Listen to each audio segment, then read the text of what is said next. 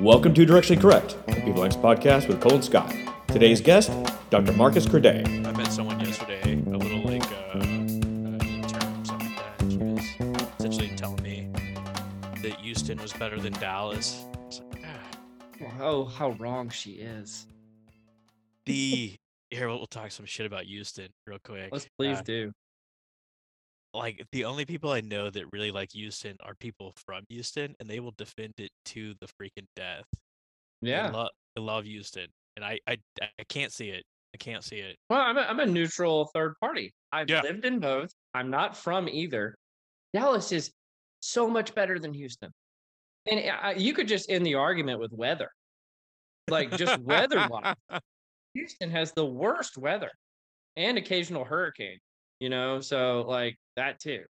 Yeah, and it's not a non-trivial hurricane likelihood either. Like it happens like every 10 years. Um I just find that Houston has like no soul. Like there's it's like Atlanta. It's just there's nothing Yeah. there to really latch on. See, I actually kind of like the soullessness. I saw that as a perk, not a not a detractor. I will say that people from Houston are like freaking insane in the sense that they will drive an hour and a half to go to dinner. Like Houston's Oh. massive and they have no problem. No problem driving forever. So red lights aren't a thing in Houston. I've seen more people just run red light. Like they're they're there, they're frustrated. They're like, I'm tired of this red light. I'm just gonna go through it than anywhere I've ever lived. I didn't even know that was a thing until I went to Houston. just the optional red light. Like I, I'm Yeah. I kind of uh, admire uh, some like modest social di- disobedience. I, I do appreciate this. Well, like I even saw the I can't remember where I came across this. It's been a few years, but I was either reading something or listening to something, and they were talking about indicators of social breakdown of society. And Okay. like one of them, one of them was like not stopping at stop signs and and running red lights. And I was like, well, Houston society is breaking down. I, I will say that like going to like Scandinavian countries, it is very freaking orderly. People follow the rules, and Mhm. I mean, on, on one hand, uh, it does create for an orderly society where things can take place uh more easily.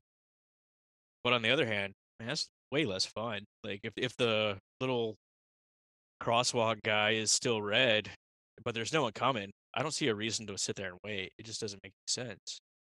Oh, this was uh this featured prominently in that Ted Bundy documentary.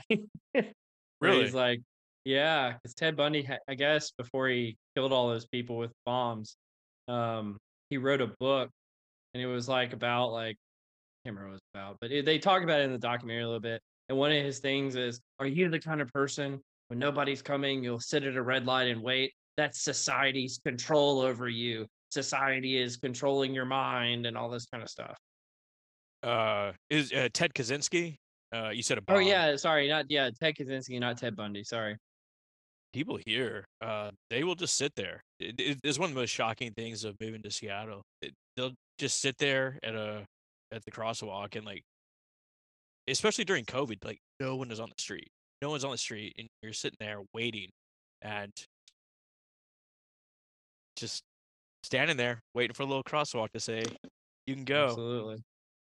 Marcus, Hello. So how's is it going? Creed or Crede? We've Oh, had any- debate. Anything goes. It's I've heard my I have an older brother who works at a hospital and his first day of work there, which was like 25 years ago, he he wrote his name on a sheet. Um and but he the D he wrote like it looks like a CL. So apparently to this day over the intercom they call for Dr. Krekel. Um and he responds to that. so Dr. call me Dr. Krekel. So we still call him that. Dr. Krekel and Mr. Hyde. Or Yeah. Mr. Clyde. Well, I, I I will say that you are one of my Twitter heroes. I follow you, and you look you look you look nothing like your profile photo. I must say this. yeah, the, the golden the, the the golden fur has uh has worn off a little bit. Oh, I've kind of been a- off is that Twitter. your- is that your dating profile picture? It it's, yeah. you know, 20 years ago. A a baby Yeah. and a golden retriever puppy is the way to go, I think. Yeah. Well, I wish I was on the market. I guess I don't know. anyway, game the system a little bit. Um. Well, Marcus, it's really nice to meet you. Um, nice to meet you guys. I, I am not on Twitter, but Scott has talked very highly of you. And I did listen to your podcast, the Department 12 one, and I was just floored by it. I was like, my jaw was on the ground. I was like, okay, we got to talk to this guy. I even I posted about it on LinkedIn. I don't know if you saw that, but I, was I like, did, yeah. I'm not a big LinkedIn person, but I, I did see it. Thank you. You're my Yeah. spirit animal. Yes. Not not really on LinkedIn. As an academic, especially, uh, I'm not sure if that's how useful it is, but I know that it is useful for people in industry. So for my sake, and I guess for the audience's sake, what do you what are you posting about on Twitter? Like, what's all the what's all the the you know praise about? The praise? Well, I haven't posted mean, on- maybe it's not praise. but What's all the controversy about Marcus? Um, well, I've I haven't been on Twitter much since Elon Musk took it over because I find him so obnoxious that I don't want to reward him, um, even with my my modest Twitter presence. Um, I mainly post about stuff that irritates me about IO psychology, I guess, um, which is a lot. Um, I have the luxury of of not being in an IO department. You know, I'm I'm pretty much the only IO psychologist. It sometimes feels like in the in the entire state of Iowa. Um, so I don't have to answer to angry colleagues down the hallway. So I can I can rant and rave, and, and that's what I tend to do. Um, and there's lots, of course, to be irritated by. So uh, lots lots of material. I try to hold back a little bit. I'll, I'll say that the, the one thing that you posted some time ago that really got my attention, like kind of like got like some fervor in me, is that you posted that some grad student had shopped around some research idea around the department, and come to find out, sometime later, another faculty member had published that research and left their name totally off of it, which should not happen. Should not happen. uh, Clearly. It happens a lot. I was actually speaking to. um, I was teaching the the graduate uh, course on research methods uh, just last semester, and I I heard lots of these stories from from students, stuff that had happened to them. Some of them had done master's programs before, so it's remarkably common. Uh, and even something that happened when I was in graduate school. Um, so a good friend of mine had that happen to her. So yeah, and it's bizarre, especially often for tenured faculty members who really don't need one more publication. And even if they did, why not put the student first or even have them on the paper? So yeah, pretty disgusting. Oh, I mean, they talk about like turning people off from an academic life. Totally, Yeah. right? Yeah. I mean, th- there's it's so hard to come up with a good idea in the first place, and then to be like totally ripped off. Uh, inexcusable.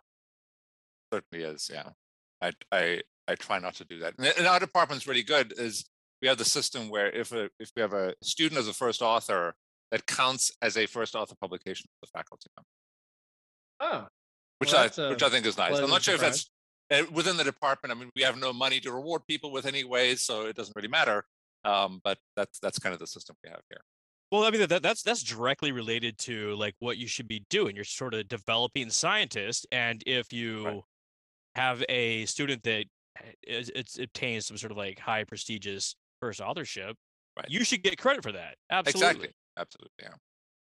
well, Marcus, I'm going to say this because I'm not sure you you've listened to any of the episodes or you know anything about Scott and I, but both of us are IO psychologists, PhDs as well. So we are big fans of IO psychology, but we're also big fans of science in general and calling out good practices and calling out bad practices with balls and strikes. Right. And so I- think about, I'm, I'm hopeful that this is the kind of conversation that we're going to have where we call out balls and strikes as we see it. But one of the things I heard you mention, and I guess this is kind of along the vein of professors stealing ideas in, in terms of bad practices. On the Department 12 podcast, you mentioned about this table graph that kind of sent you down a rabbit hole right. of uh I don't know, I don't want to, you know, to, to step on your story here, but do you mind talking about that a little bit because like I again, I was floored by hearing you talk about it. Sure. Um, so yeah, as I said, the Department 12 podcast, it all started with an email from a friend of mine, um, Peter Harms. I can mention his name. He's at the University of Alabama. And this was like 12 years ago, maybe 11 years ago. He sent me this email and it just said, Hey, can you look at this, look at this paper? Um, and he directed me to uh, the correlation table. And it was a paper published in Leadership Quarterly. And one of the correlations in the table was 0.99. and that was what he was concerned about. And you know, I looked at it and I'm like, yeah, that's that doesn't make a whole lot of sense. But you know, that can be a typo, that can be a, an editing, copy editing error. I, you know, I, I that, that would not have gotten me upset. But I took a look at the rest of the paper, and the rest of the paper was this this train wreck of errors and statistical impossibilities. Basically, used some structural equation modeling, they did some path analysis, and almost everything that they reported could not be true. Um, and so that you know raised an eyebrow. So I, being ignorant and naive, I, I emailed the first author and I said, "Hi, read your paper. Uh, it seems that there maybe there's some errors in in this analysis." And I kind of laid them out, um, and he got back to me pretty quickly, and he was like, "No, no, no, there are no errors. I had a I had a quantitatively savvy person do this analysis, and he mentioned a name. The person wasn't even a co-author on the paper, which is you know kind of mm-hmm. weird. Um, red flag number two. Red flag yes. number two, and but at that point I was like, okay, fine. You know, I don't want to get, I don't want to make any trouble. And maybe a week later, I was on the website of the journal and I came across another article that it was kind of just in press, the, the online first uh, version of the article by the same first author. So I was like, oh, let me let me take a look at that paper. And basically the same problems again just sprang left off the page, like just stuff that could not be true, statistically impossible. And major errors. These were not like nitpicky things. These were like effect sizes were overstated three or four times, right? Uh, so again, I wrote to this person. I said, "Hi, it's me again. Um, look, I've just read your new paper, and there seem to be similar errors in this paper." And at this point, he got irritated with me, and he and he basically told me to stop emailing him um, and didn't didn't acknowledge any errors. Um, and at that point, I think I reached, reached out to the journal editor and I said, "Hey, these are the two papers. Take a look at them. You know, this is what I see." And I kind of forgot about it for about another half a year. And at the time, we were doing a meta-analysis on some leadership stuff, and I, am reading a, a, very highly cited Journal of Management paper, same first author again. And of course, it means my curiosity is now piqued. And this paper is probably the worst of them all. It's like it the central finding was blatantly impossible. And I knew that I'd been asked not to to contact this person again, so I I didn't. But what I did do is basically pull up their entire Vita, started working my way one paper by paper through all their work. And I think we ended up looking at, oh, I ended up looking at about 30 papers and maybe 20, 25 of them had these kind of errors. So then I started emailing all of the editors. Um, and like leadership quarterly i think there were six or seven papers that were affected and all the all the top journals basically had this happen and the you know i was obviously upset kind of mad that all this nonsense had never been picked up before. Some of these papers had been cited thousands of times. And it wasn't like i was looking for errors initially they just kind of left off the page. Um, and some of the editors were very responsive. You know, they basically said this is a big deal. Leadership quarterly i think handled it very well. They ended up retracting seven papers. Journal of Organizational Behavior dealt with it very well. Uh, they retracted a paper. Um, but some others really just were not interested in fixing errors. And I accidentally got wow. copied on some of the emails between the editors was they all reached out to each other and were like, what are we going to do? Um, and some of the editors were like, oh, you know, this is Marcus. He has a, he has a grudge against this researcher who I'd never met before. I you know, didn't know this person at all. Um, some just decided not to do anything. One person told one editor told me that they couldn't do anything because they get sued. So it was all of these kind of kind of responses. So it wasn't just so initially I thought, well, we've got one bad apple here, but it turned into I think much more.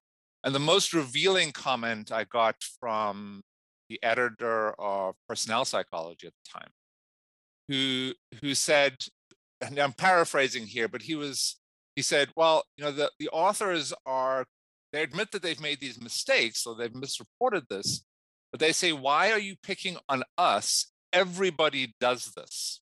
This was the thing that leapt off the page for me that you said. And, and so this is big red flag number three. Right. Um, let's call it, I don't know, talk about this, please. Please dig into it.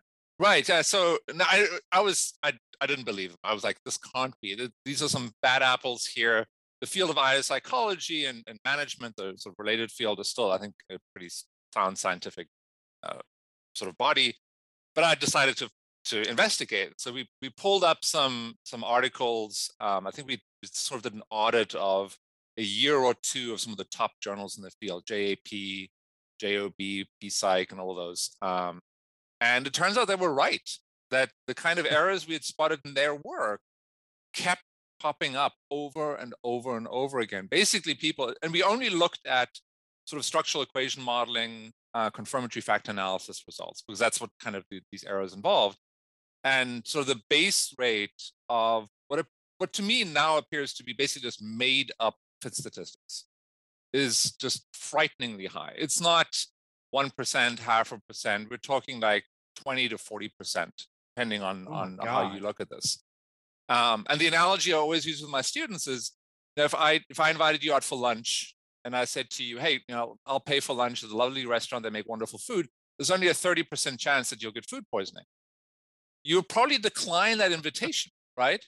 Or if I tell you to go go fly to you know Los Angeles on a on a plane and I tell you there's only a two percent chance it will crash and you'll die, you'll probably decline that that flight as well. And that's how we have to think about our discipline. You know, we do we can we recommend our journals anymore to the consumers of the field and the kind of practitioners like yourselves, right? Um, is it is So- the base rate of nonsense so high that you basically have to say, I'm not going to pay attention to anything that's published in this journal? So what what was the outcome of this? Like, did anything come about for this specific researcher? Well, they so what happened? They were at Arizona State University. Um, they uh, on their own had done an investigation already before they found out about my concerns. So there were already some red flags that they had noticed. Um, and you can find their internal investigation online. I think uh, Retraction Watch on their website has it somewhere. Um, basically, he was asked to leave, and he's now at a different university. So in terms of consequences, he kept he kept a job. He makes twice what I make. Um, he got a whole bunch of papers retracted, maybe 10 or so got retracted. A whole bunch of expressions of concerns were attached to it. And so his reputation, I think, is, has certainly been affected. Um, but in terms of actionable things that happen for the field, I don't think I don't think much happened. Well, I mean, Arizona State is a party school, so I mean, these sort of things are going to happen, Right. right? No, I, I kid, obviously. In, in, any particular analysis, mistakes happen. Like you- Absolutely. you could recode a variable to match another variable and you get like a 1.0 correlation Right. that should that should stand out to you you should be paying attention Right. to this and think this is absolutely impossible but over the course of entire corpus of uh, research obviously it's impossible but boy this is like so much to unpack like this is like a pervasive problem how, how do we fix it like what can Right. we do moving forward Um, I think the the the the fixes Well, actually, can, are can we pause on this for just Sure. a second? 'Cause yeah I want to uh, I want to appreciate the problem a little bit more before we get into solutions because I think you've only talked about one part of the problem. You know, one of the things we want to discuss to you, with you today is, you know, for-profit journals and the incentives associated with that, the open science movement and Right. and how that might be able to help with things like this. But like, is is it just you know people using poor statistical practices, or is there more to unpack?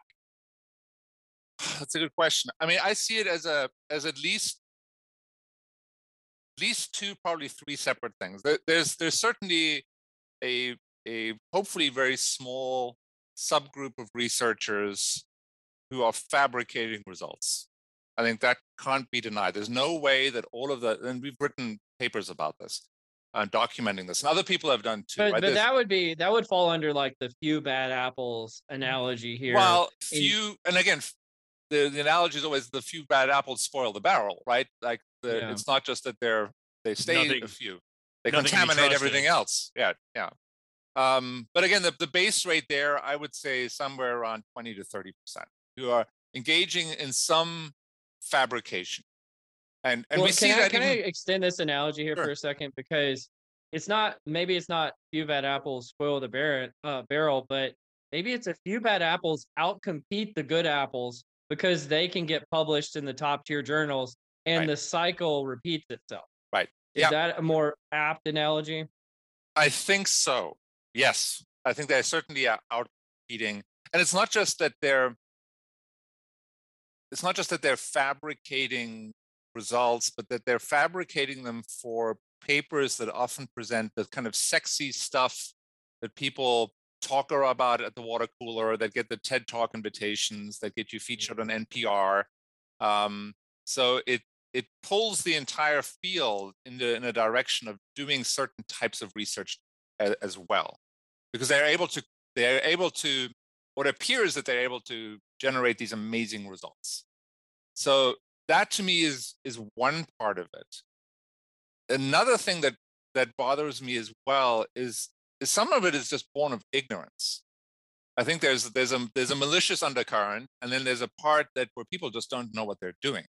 And a good example of that, which is not well, it's kind of in the IO field as well, is some of the work that I did on on power posing. You know, Amy Cuddy's famous you know stand like Wonder Woman idea, and uh, I was the the first. I was actually reading the paper for an undergraduate class, and uh, because I wanted the students to see a, a, an easily digestible paper, and then they look at the TED talk and see how it was the impact it had on on people in general. And I was reading the paper, and there were some statistical errors that, that jumped off the page, and I ended up emailing the first author, as I have a habit of doing. And she basically, after some quick back and forth, gave me this huge mea culpa about how they basically you know fabricated the results and everything had been p hacked and uh, sent me all of their materials including including some early drafts of the paper which you know we can get into as well but the the, the big problem there that we realized is that there was this whole controversy around power posing whether it actually works and dozens of researchers went out to try to replicate the study uh, but so we, I think there were like 30 papers that have tried to replicate power posing. Well, can I can I jump in here because sure, and this is really important. That's still like one of the top 10 TED talks out there that I get circulated back to me like once a month. It's number two, like, I believe. Yeah. Yeah. So if you mm. look at all of these papers, including the original one, the experimental design is very straightforward. They have a a treatment group which is asked to power pose, right? You hold this position for, for two minutes. And then the, the control group or the ostensible control group sits in a slouched position for two minutes, right? Hunched over, sort of they call it, call it a contracted pose. And then they find a difference between the two groups and they say, therefore, power posing is, is good for you. What none of the, neither the original study or any of the, other than maybe two or three, so the vast majority of these, these other replication efforts did was to actually have a control group. None of them have people sitting or standing normally. The few that do, right, the two or three that do, find that power posing does nothing in comparison to the control group. It's slouching that's bad for you. So the advice is basically don't slouch, which I seem to remember my grandmother telling me like yeah, 40 I feel like ago. So grandmotherly advice is working. Yeah, but that, the whole so all of these PhDs and all these prestigious universities designing studies lacking a basic control group. I'd be mad with my undergraduates if they came to me with a design that lacked a control group. How is this happening? And all of these journals, psychological science, JAP, they're all publishing this stuff. And they're I, all published. They're all publishing it, and it boils down to or funnels down to organizations where you have researchers right. that don't. It's hard to get a control group sometimes in uh, practical settings, but right. when this is now the accepted method, right uh, it becomes even more difficult when you have bad practices uh, but but what you're really getting to is this like replication crisis like you have all these authors that are potentially p hacking or just having made up data as it were but we have like so little appetite from these journals to right. have replication studies right uh how can we how, how, how, do we fix this like i don't even know it's possible well, I mean, and cognitive psychology, social psychology have made some really good strides in, in trying to fix that. I mean, they're they're really they've convinced journals to to have calls for replication efforts, to accept registered reports, right? To to change their their evaluation standards and what they look for. IO psychology is still way behind. Um, we've been i am writing a paper literally right today, um, trying to trying to finish it up, um, in which we coded for what we are looking for is whether there's evidence of replicability and p hacking in moderation results right we are all familiar with those interaction effects that our journals love to, to yeah. publish um, and so we coded a couple of things the first one was you know was were, were these supposed interaction effects hypothesized you know, is there any evidence of pre-registration we didn't find a single pre-registration out of about 350 articles coded, And this is like the last two years. This is not 10 years ago. We're still not doing the basics, right? Does anybody actually try to replicate their moderation effect that they find? and there's like 1% does. Is there open data? No one publishes their data. Again, these are basic practices that are being covered in uh, by other journals and other fields, and we're still not doing it. And then we also looked at the, the distribution of p-values, right? So p-values between like, let's say 0.01 and 0.05 should actually be really, really rare, right? They should hardly ever happen. And by looking at the actual distribution of p-values that we see in our field, you can estimate there's a there's something called the z-curve analysis allows you to estimate the proportion of those findings that would actually are likely to replicate. And the estimated replication rate of these interaction effects that we publish in all of our journals is about 15%. And what, what does this well, get down to? Like a file drawer problem, like where people just are not publishing these sort of things, or just it's p hacking. Just p hacking. the only oh, explanation we can come up with. Think of it: if you if you've done a survey within an organization and you've collected data on 15 variables, yeah. Right. Think of how many possible interaction effects you could you could run. Just two-way interactions. Hundreds, right? And yeah. so if you're if you're uh, coming up for tenure at some institution and they really want you to have one more JAP or Academy of Management Journal paper, you you get out your laptop and you run all the interactions you can, and then post hoc you can al- almost always come up with a theory um, that that seems to predict that. and since we're not pre-registering anything, you know, you can present it that way. Well, I, I want to add one thing to this too, because I'm not even sure it's a psychological or management sciences issue. But we sent you over this paper that was just released by Nature uh, that said that found that over 9,000 individuals publish 72 or more papers a year across the board of scientific disciplines, meaning they publish more than one academic paper a week. Right. Which anyone who knows about publishing in academia is near impossible. And so the the paper was titled uh, "Papers and Patents Are Becoming Less Disruptive Over Time," which I feel like is the nicest possible way of saying our science is going to crap. And and so I don't know. Do you want to talk about that at all, Marcus? You know, I, I don't have much of a perspective here, other than the fact that I, you know, through the grapevine, I've heard about these. Uh, I think the term is uh, publication consortiums, right? You know, mm-hmm. I'll put you on my papers, you put me on your papers, and we'll both double our research output. And of course, if you do that with you know 10 of us, then we can all look like superstars without actually having to do much work.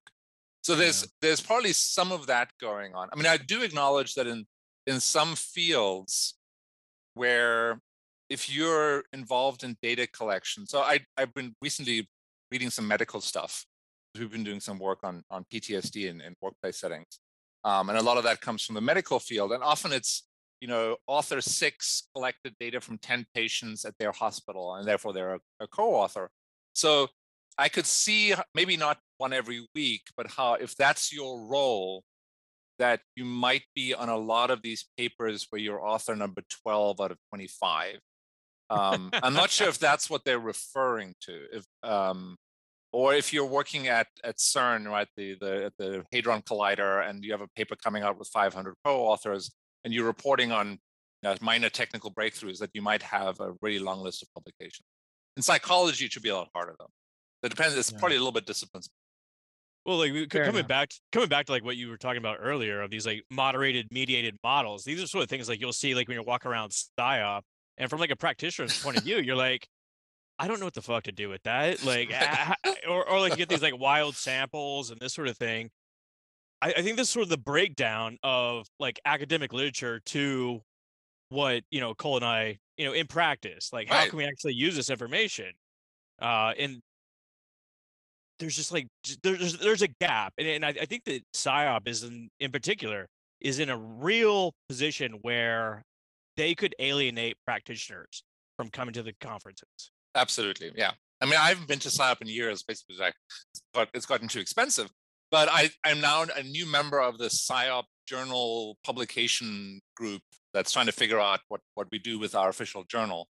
Um, mm-hmm. and, and one idea that I had, which is still being discussed, is to invite practitioners to write about what answers do they need? What methods do would be helpful to them to help guide what academics perhaps do? So if there's a if there if people like yourselves, if you're in practice and you said, man, we could really use help in figuring out how to train people better, and or you know, training in service industry jobs is really tough. Help us figure out how to be a little bit more efficient doing that. That that could maybe reorientate the field towards doing more relevant research and move away from these damn moderated mediation models. You know, where you have your your process app on on SPSS and you just Oh, run yeah. some stupid models and then you have causal arrows and, and you're, you're done. Um, yeah, that's what I would like to see, but um, we'll see Yeah. whether that gets any traction. I, I- think that there's a real appetite for practical advice. Like it's it's one thing to have like these are like specialized populations or these sort of things, but to have like this way like things like the Hinkin and Tracey article are so valuable, or like how to automate job analysis. That would be Right. fantastic. Right. Uh, think things that like people can use in the moment without having to wait two years Right. through the pu- pub- publishing process to actually get it. Yeah. I mean, has there maybe a, a related question to you guys? If you think of IO psychology over the last, say, 20 years, what's what's been the the biggest development for practitioner? Have we done anything new? Has there been something where you go like, ah, this is awesome. We have this new tool that we can use. Or have we been just been treading water at, at best? I feel like I, if I go back to like the 80s and 90s and look at JAP articles, they were often they seemed more relevant. They seemed more practice oriented, often a lot shorter, less of a theory perspective. So I don't know. Is there something that's useful? I, I think we've seen an emergence of uh, engagement, which you, you could claim is a, a conglomeration of commitment and satisfaction, Action, Right. but it, it does feel like it's predictive. Uh, and I think a lot of the breakthroughs are largely coming through technological advances. So, uh, uh, advanced computing power can run Right. larger analyses, can run uh, uh, SEM models that are actually accurate, perhaps, you know, this sort of thing. Uh, but still like there, there's not a whole lot of know-how on how to apply these sort of things and when to apply them and uh, how to fact check yourself that's Right. what we're really missing what about you cole Yeah. I, I i'm curious what you what your perspective on this Well, I think this this kind of comes back to your point about hmm, samples, Scott, which I I'm almost at this point now where if somebody is using a sample that's not of organizational workers, yeah I just don't I don't think it has the fidelity to prove a, a real finding in a workplace. Like if you're using college sophomores or MBA students, I just don't care or people on MTurk for that matter.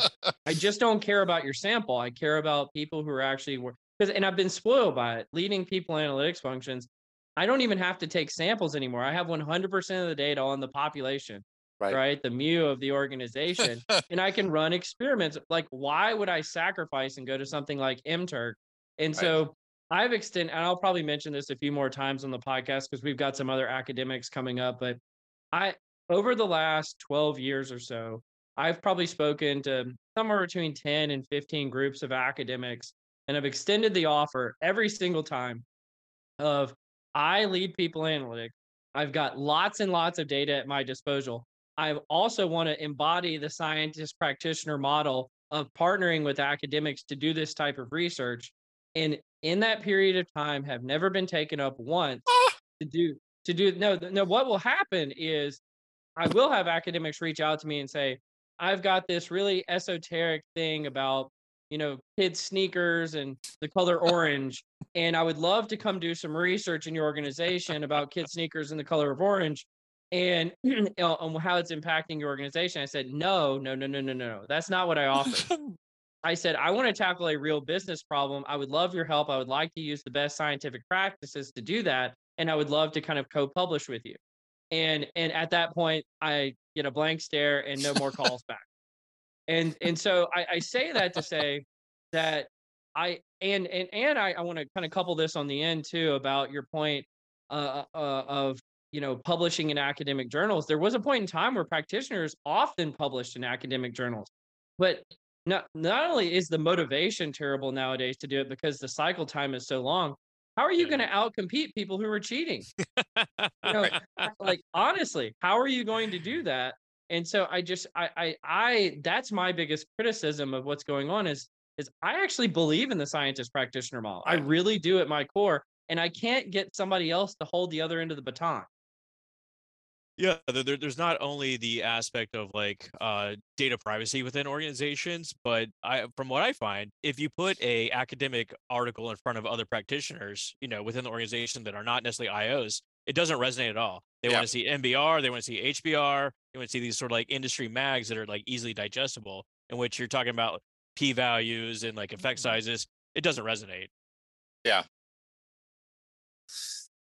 I mean, I have very, I mean, again, being stuck in Iowa, I have very little contact with industry. So, you know, I, I, I get to, to take pot shots at the field, um, which is amusing at times and frustrating at others, but I, I certainly don't, you know, I, I'm not grounded enough in what, what, even what the, what graduate students want these days. I don't really have grad students, so. Well, like just speaking speaking of that, like one of the most uh, uh, enlightening things that you posted some time ago was that you have problems finding grad students. Like they're not applying to you. Right. Is this a is this a pervasive issue, like in the organization, uh, in the college rather, or Well, is it like, well, what's think going on there? I think it's specific to me. So, you know, I'm, I, I came to Iowa State University because uh, I was a spousal hire. My, my wife's a health psychologist. They really wanted her, and they were like, okay, we'll put up with Marcus. Um, and so, obviously, as a student who is interested in IO psychology is going to apply to an IO psychology program, right? And so, I we not don't have a program here. We have me. Um, and students who are interested in social psychology will apply to work with one of the social psychologists here. They won't apply to work with me.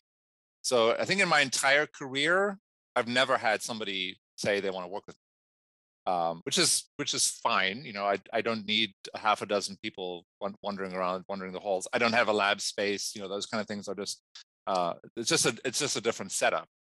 Um, How are you going to steal ideas without these students walking around? exactly. I know. I know. And I have I have enough. I have enough. It's I did- plausible idea- deniability, Scott. Plausible deniability. ideas are never the problem. I always tell students you're gonna have a hundred ideas. The trick is to to get rid of the 99 junk ones and, and Mm. identify the one that's actually good.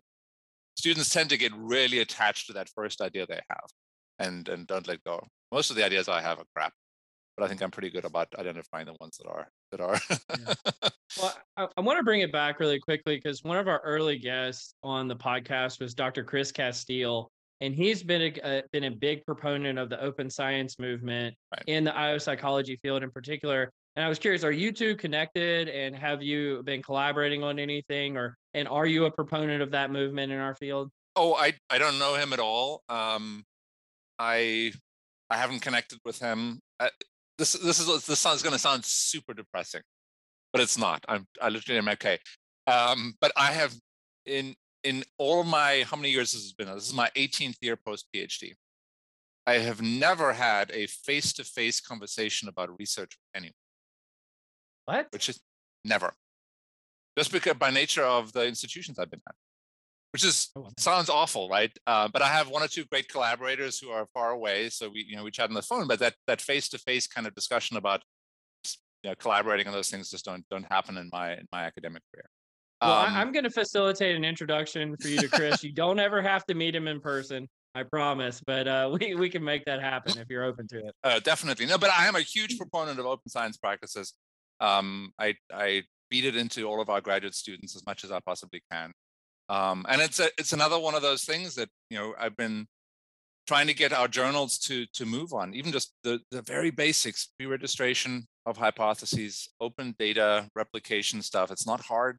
Um, other journals are doing it, and I I don't understand the resistance to it. I I think you do. I think it's kind of self-explanatory from our Well- earlier conversation. Well, but if you're a journal editor, let's say you're taking over PSYCH, right, as an example, why wouldn't you say, okay, I'm the new editor, here are our new policies, right? You got to pre-register or anything that's not pre-registered has to be labeled as purely exploratory.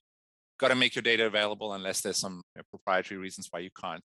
Um, you got to pre you got to pre-register your analysis, right? So we don't worry about about use of control variables. It's not that difficult. The only poss- the only possible worry that I see is that editors are concerned that that's going to lower their impact factor, right? That they're not going to get those sexy articles anymore. um, and that people will will read them less and cite them less. And nobody wants to be the Well, so it's kind of like a collective action problem. If everybody does it all at once, then nobody Right. gets the sexy articles, and therefore no one is penalized. Exactly. Yeah, that's what we need. We need journal editors to to, eh, to a have some guts to stand to stand up for the things, and there, there have been some cases of people doing that. I mean, I'm I, I'm friends a little bit with John Antonakis, who was in charge of Leadership Quarterly for a while, and I think he did a lot to sort of increase the rigor of that. His big thing is, you know, observational studies, people making causal claims based on that. Um, so he kind of cut that out almost completely at the journal, I think. Um, Well, hasn't their impact factor gone through the roof because They- as a consequence? Well, it's hard to yes, it has, uh, but most journals' impact factor has gone through the roof because who's the who's the body that does the calculation of impact factors? I don't know. The You would know more than we would. Yeah, no, it's some some group. Basically, they changed their formula, and so a lot of journals saw this one-time big bump up, and it's hard to you know you've got to kind of almost look at the rank order. Um, but Leadership Quarterly has certainly not suffered. They they're a better journal than they were five years. Well, well, now we're officially going into the part where we're losing all of the audience because we're talking about things like impact factors. I'm wondering, Marcus, do you want to join Scott and I in the nerdery? In the note, what is that? Well, this was a test to see if you actually listened to the podcast before. Clearly, you have not. I listened to parts of it.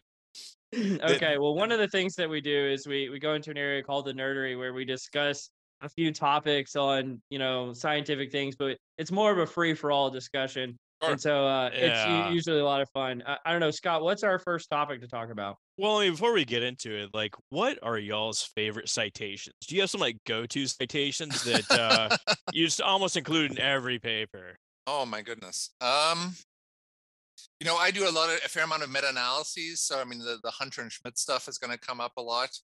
yeah Um, yeah, yeah. i was gonna say that yeah, I have a I have an old favorite paper from like 1959. M- I think it's McKinnon is the art. It's a first. It's a JAP article, single author, um, and the point of it is is that two variables can be like almost perfectly correlated with each other, like 0.99. uh, Coming back to our earlier point, Right. and yet still have completely different relationships with the third. yeah So well the core- the that idea was don't- Don't just don't just combine variables because they exhibit some high level of linearity. I would This I would say probably Hackman and Oldman, Oldham's uh, job characteristics model. Huge fan. Yep. Um, and I want to give credit to Daniel Pink as turning me on to that. He's written a, a few famous books on the on the topic. well, Scott Scott, what's yours? Uh, I go Schmidt and Hunter. However, we're learning recently that, that the results may be questionable. Uh, I like Bosco's effect size distribution article. Uh, Aguinis and O'Boyle. I I, Uh-huh. I do a lot Oh of yeah, performance yeah, sort yeah. of Big stuff. That, that's a great one. And uh, I, I deal and some that came since uh, t- the year 2000 as well. I would say that had a big impact on the field. To your earlier question, Right. Marcus.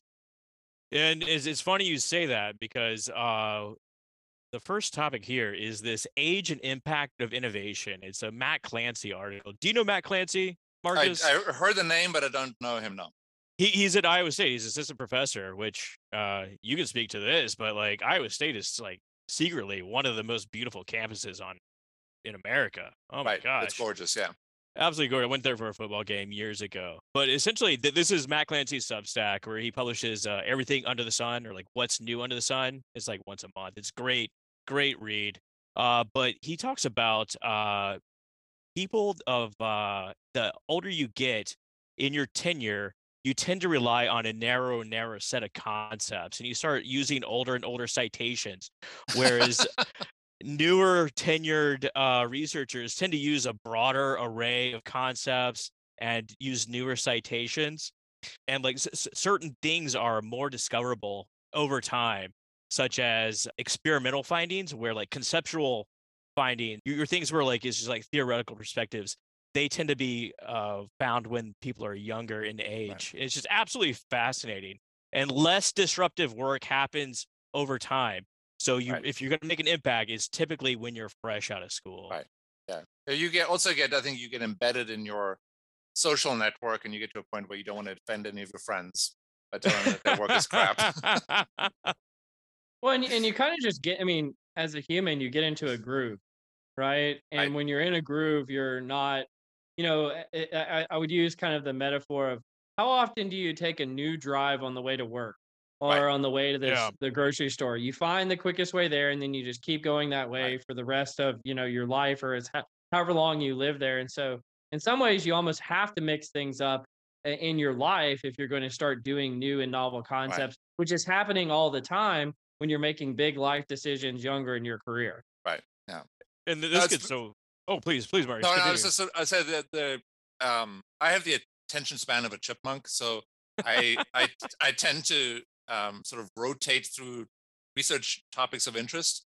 Um and so I've, I've I think I've been able to avoid that thus far, but who knows what's going to happen in the second half of my career.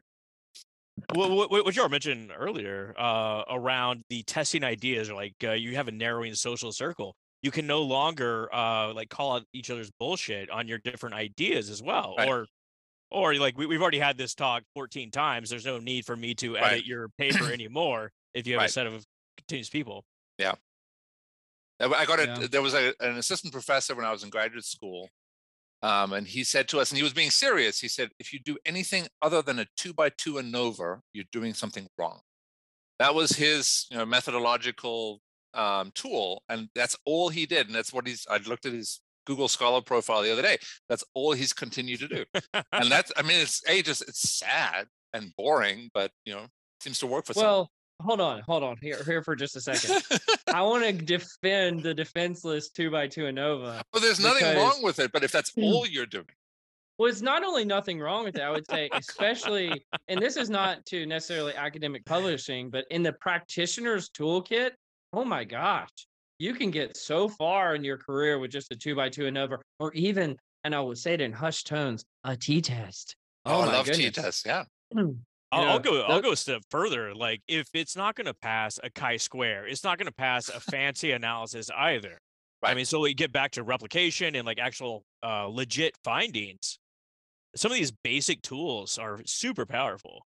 Oh yeah, No. I, I think I mentioned this on the episode with Alec Levinson, but I remember him saying at a, speaking engagement, again probably over ten years ago, he had a professor in graduate school who was pretty prominent, and they said if you can't replicate your fancy finding with a table of averages, it's probably not real. And I have subscribed to that notion ever since. Absolutely. No, I'm a big fan of of simple, and I, you know, I I- my my wish list for IO psychology is fairly long, but near the top of that is to get back to the basics. You know, even just things like measurement. You know, uh, the things that we Oh, claim to be able to measure. And often, if you trade, I have my graduate students do this in class. You know, take their favorite construct, see how you know, get their favorite measurement, and trace it back to the origin. Look at the original scale development paper, and it's often just some guy sitting in an armchair with a bottle of red wine coming up with some items and that's you know that's not how we should be doing things as fun as that can be um, so those kind of basic research questions before we ever get to the late profile analysis and the hierarchical linear models we need to figure out the, the, the basic stuff first Absolutely. And it is amazing how often those like first few weeks of grad school and those research methods class come Right. up. I'm, I'm talking like random sampling, oh, right random assignment, c- c- control sample, control right. sample. You know, these sort of things that apparently are not happening that much. Yeah. Well, I want to kind of throw a curveball here for our next nerdery topic. Um, because it was something that Scott sent to me earlier this week, and I was really intrigued by just because it's getting so much traction right now, which is the four day work week instead of the five day work week. What what are your guys' thoughts on I like I won't give too much about what I'm thinking on it yet until I want to hear from you guys first. But what are your guys' thoughts on the four day work week? And is it all that it's, you know, meant to be? Ooh. Not sure if I have any too coherent thoughts here. Just as long as teachers still stay in school and teach my kids on that fifth day. Um, you need that day off. oh, I need that day off. Um, you know, I personally I feel like I need the five days because there's there's certain types of work that I can only do for a couple of hours a day, like writing. After a while, my writing quality just goes down. And so I need I need some chunks every day, and if I'm going to get that done, so taking off an entire day, I think that would that would probably not be good for me. In general, you know, if, I'm I'm sympathetic to people having more time off, but uh, I'm I'm going to be a data driven person and see. I want to see the data on what the effect is on all the kind of outcomes we care about.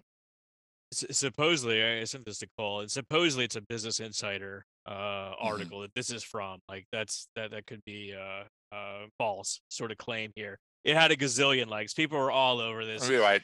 and it, typically when you talk about like a four day work week they're talking about uh extending that to a four a 10 10 hour days so you have 40 hour Right. days the article talked about a 32 hour work week so essentially just remove an entire day from the entire system uh i i tend to work almost every day at least some some part so like i don't really have a problem working five days myself uh i i think it's like another tool in the tool bag in the sense of like we haven't really explored it that much uh, supposedly, this article had uh, some research behind it. Don't know how quality of research it was, this sort of thing. But there's there's ramifications from the business perspective. Like if you're Right. reducing your output by twenty percent, do you pay the workers twenty percent less? And what does that mean for everybody? All these sort of things would be, you know, uh, follow ups to sort Yeah. of thing. Well, and this this may be a straw man I'm arguing against, but usually when I hear people talk about that, they say you can be equally productive, i.e., your output stays the same, but you just work less hours, and because you're working less hours, you're more productive. Which Okay. thought I, I think falls squarely in the camp of all those folks. Like we've talked about remote work versus in person. Of they say I'm more productive when I work from home. And it's like, well, absolutely, but that's not all of your job Right. Yeah, know- yeah, absolutely. you know like talking to other human obviously if you never talk to another human being again much like it sounds like marcus does you know you, you, you're probably going to be incredibly productive on task oriented behaviors but as we all know there's people oriented behaviors as well and this thing called collaboration that happens every once in a while and so I, I think about that as like I imagine it's like yeah it for i- i- it's like a, a near term versus long term problem. I imagine if you went to a four day work week for one week, absolutely that one week would probably be pretty productive and you would you know manage your time effectively. But as time went along, you would go back to basically your habits of a five day work week just over four days, and your output would diminish over time, which would bring you to kind of Scott's point of do you pay people 20% less and all those type of things. And so I just don't think these these talking points really reflect the magnitude of making such a decision. And here's another thing that hasn't really been considered is I believe if you get below something like 35 hours, I'm probably wrong on this. This is directionally correct. Um, but if you get below 35 hours, you're a part-time employee. And so a lot of people might even lose their benefits coverage and things like that if you move to 32 hours a week. And so I don't think people are considering the ramifications Right. of a lot of this stuff if they did move to a four-day work week.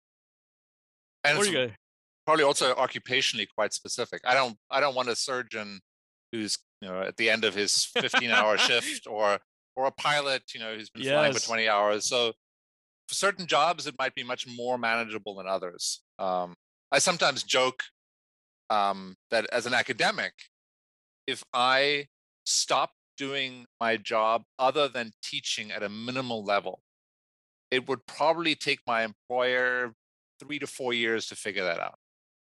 But before somebody would say, "Hey, Marcus, what's going on?" Right? You're not. You haven't published you know, because the pipeline, as you mentioned earlier, is so long. Um, student evaluations of teaching, everybody kind of just ignores those anyway. So how would anybody know if I stopped doing my job? In most occupations, that's a little bit different, but uh, academia is a weird beast. Uh, That's that's a great point. It's a criterion problem. You don't Yeah. really have clear measures of performance in a Right. lot of like these sort of knowledge jobs. Right. Um, but if if I'm given a day off, make it Wednesday. Yeah. I need the I need the two two day weeks, man. Oh, I love this. Yes, I, I could I could definitely get on board with that, Scott. I did want to bring up just a quick tangent on this point for a second about people not knowing if you're working or not and getting paid. I remember reading this article a few years ago about a person who I guess they were going through like a reorganization and they were supposed to move to a new boss from an old boss, but they just quit coming into work and they got paid for like seven years because the old boss thought they were with the new boss, and the new boss thought Oh, that they never it. moved, Nice. and so they just kept receiving a paycheck. But the tangent I want to bring up is I, I heard I'm in the Slack channel. I heard somebody ask this question the other day, and I thought it was really interesting, which is, and it has come up a lot during the pandemic because you know people are working remotely. They were asking, how would you know? Like, what indicators would you be able to find out if somebody's holding two remote jobs at once and getting two paychecks without you know doing all of the work associated? How how would you answer that? That feel like it's a really good question. Well, I I work at a tech company and it's it's probably apocryphal, but I've heard of these sort of things happening where someone will work at another tech company as well and I mean, we're getting to the point where there's a lot of automation Right. uh tools out there where you could probably you know, automate some task and appear but to so be how would how would they find out? Like, how would they know if you, if they worked at two tech companies? you Probably wouldn't. be- Yeah. It'd you're smart about it. Yeah.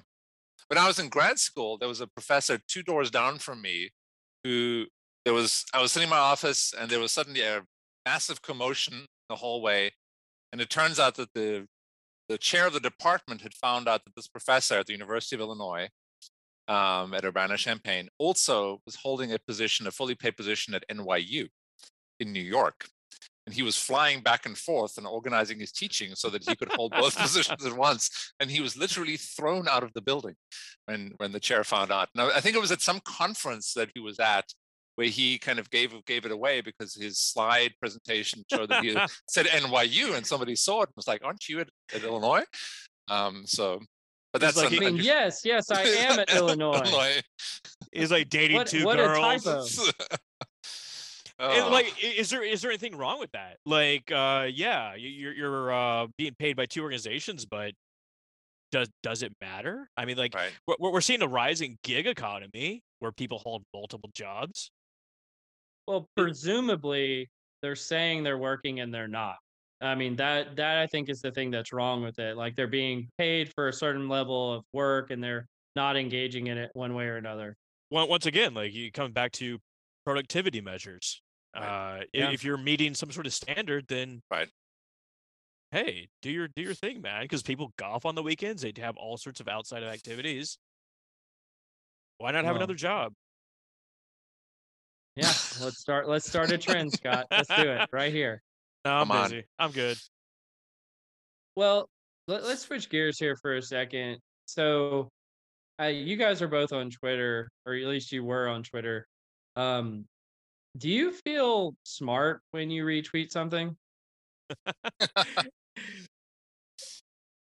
You're good with this one. I man. saw that. I saw that what you had sent, and I can see that happening. I, I, I don't. I, I never really feel well, hold smart. on, hold on. We got to explain this. You can't just pivot to what's going. So it, it turns out that people who retweet something like a finding, uh, like a scientific finding on Twitter, they feel more, they feel smarter and more knowledgeable after having retweeted it, even if they haven't read it. So I, I don't know. Uh, Oh, okay. yeah. I like to think that I always read it, so I, can't use my personal experience. So, do I buy the finding, or do I personally feel smarter? I, I was kind of going with the latter, but um, not. But I mean, the, talk about either. This is the nerdery. Oh, I forgot to remember what I what I last retweeted an article. See, I guess in psychology, most of the stuff is such crap that I try not to retweet it. Um, Well, there's the, the that. the f- the findings of this are like absolutely fascinating. So like if you don't read and you don't share from Right. pre pre to post, you actually have less subjective knowledge. But no reading plus sharing, you Right. feel smarter. If you read it and you don't share it, you feel smarter. If you read it and you share it, you feel smarter. So eh, eh, just go ahead and just uh share Just that share. information. Yeah. no individual differences whatsoever. Is this just a universal effect? Oh, I don't know. I didn't actually read this article in, in, in this in the spirit of sharing without Right. reading. But gosh, but golly, he feels smarter now. Which actually, this brings to the point. We didn't actually introduce you, Marcus. I totally forgot I am to. so famous that you don't need to introduce. So, so I did want to do a quick introduction here for the people who made it this far in the podcast. But Marcus Crede, you were born in Germany, grew up in South Africa, received your bachelor's and master's from the University of Cape Town in South Africa, and then were awarded your PhD in IO psychology from the University of Illinois. And you've taught at a few universities, but you're currently at Iowa State. And the reason why I brought this up is because your primary research focus is on individual differences. So I'm not surprised to hear you ask the question, are there individual differences, differences. which never even crossed my mind. As an IO psychologist, it never crossed your mind. Well, this is the nerdery. This This isn't is an nerdery. academic debate. It is a this, this is a battle I wage every day as somebody who's ostensibly in a social psychology area. I keep there's always the question. Marcus raises his hand in seminar and says, "Are there individual differences?" Because the students all talk about situational characteristics and influences. So Yeah. um, it's a it's a battle, but uh, and It's, it's the gift nice. that keeps on giving. yeah, the gift that keeps on giving. It's an it's an easy, low hanging fruit for me to pick. Um, but yeah, an interesting life so far. Absolutely. Well, this has been a really interesting conversation, Marcus. I, I'm curious to see if anything comes of it. Like if if we fast forward in time two years from now or Right. five years from now, will we be able to look back at this moment and feel proud of the changes that we made? Or is it going to be the same or is it even potentially going to be worse, you know, five years from now? Because all of the good academics have been competed out of journals and we're just publishing pure garbage at that point. I'm hopeful, uh, which does, which is weird. My students always think I'm the ultimate downer, because I point out all the the, the problems. um, I do feel that there are some good people in the sort of leadership ranks of SIOP and some of the journals who are who value this. Uh, Tara Behrend is our new SIOP president. I'm not sure if this is her year or next year, and she's really emphasizes this kind of stuff. Um, so I'm I'm hopeful that there's a new generation coming through. the the the alternative side of that is that I think we've been as a field hijacked a little bit by business schools, um, that- who are offering so much more money that a lot of our top, uh, ostensibly top scholars, most productive scholars, are being they're they're moving to the business schools and then they have to meet the the re- performance requirements that they dictate, which is often you've got to publish in this very narrow subset of journals. Um, and a lot of those journals still, I think, are not on the open science bandwagon. So it's two competing forces, and we'll see who wins out. Well, that's really interesting. I always assumed that it was just IOs that were jealous of business school people making more money, and that's why it keeps getting brought up. But I guess there are negative implications if if there is such range restriction and into the type of journals that are being put forward. Well, it's a, it's it's that, but it's also a training issue, I think, for us in the long term. Because if if it is the case, and we could argue about that, but if it is the case that the best academic IO psychologists are being recruited into business schools, where they typically train very few PhD students, right? What does our pipeline look like? I, I'm not. I think there are some very strong IO psychology programs who are training PhD students, but there is this kind of funneling effect that if you're if you're publishing really good work in the top journals, eventually the business schools will come calling and saying, hey, we can double your salary. Mhm. So uh, what, again, 10, 20 years time, we might know more about that. Um, but it is, I think it is a challenge. I don't think we have the problem of too few IO psychologists yet. Perhaps No. we have the other problem, but who knows? Maybe that will be a problem in the future.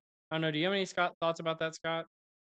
Uh, not necessarily that, but uh, Marcus, I, I've been keeping up with your uh, cucumber saga. Have you were you able to give give those away? You know, we, we, we, we got, we gave, all of our neighbors were inundated with cucumbers. Um, and eventually we just killed the plants. We were like, we're done.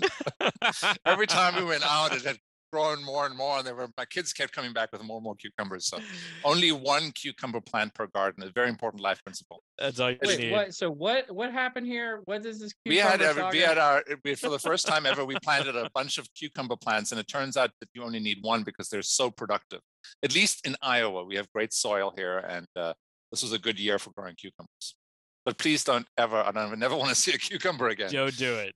yeah don't do it Did you unless take you have pickling to turn them into pickles? we we had an entire fridge full of pickles uh, it's Never want to have a pickle again either. Never, Well, never. Marcus, this has been great having you on the podcast. Thank you so much for joining us. A- any final words, Scott, before we give the final to Marcus? Marcus, I, I I loved uh, seeing you online, and it, it's a pleasure to meet you in person. Uh, look forward to talking to you soon. Yeah, pleasure to meet you guys too, and thanks for having me on. Absolutely. Well, you've been listening to Directionally Correct, uh, People Analytics podcast with Colin Scott and Dr. Marcus Crede. Thanks so much for joining us. Bye. As always, all opinions are our own and do not reflect those of any other organization. You've been listening to Directionally Correct, a People Analytics podcast with Colin Scott, powered by Orgnostic.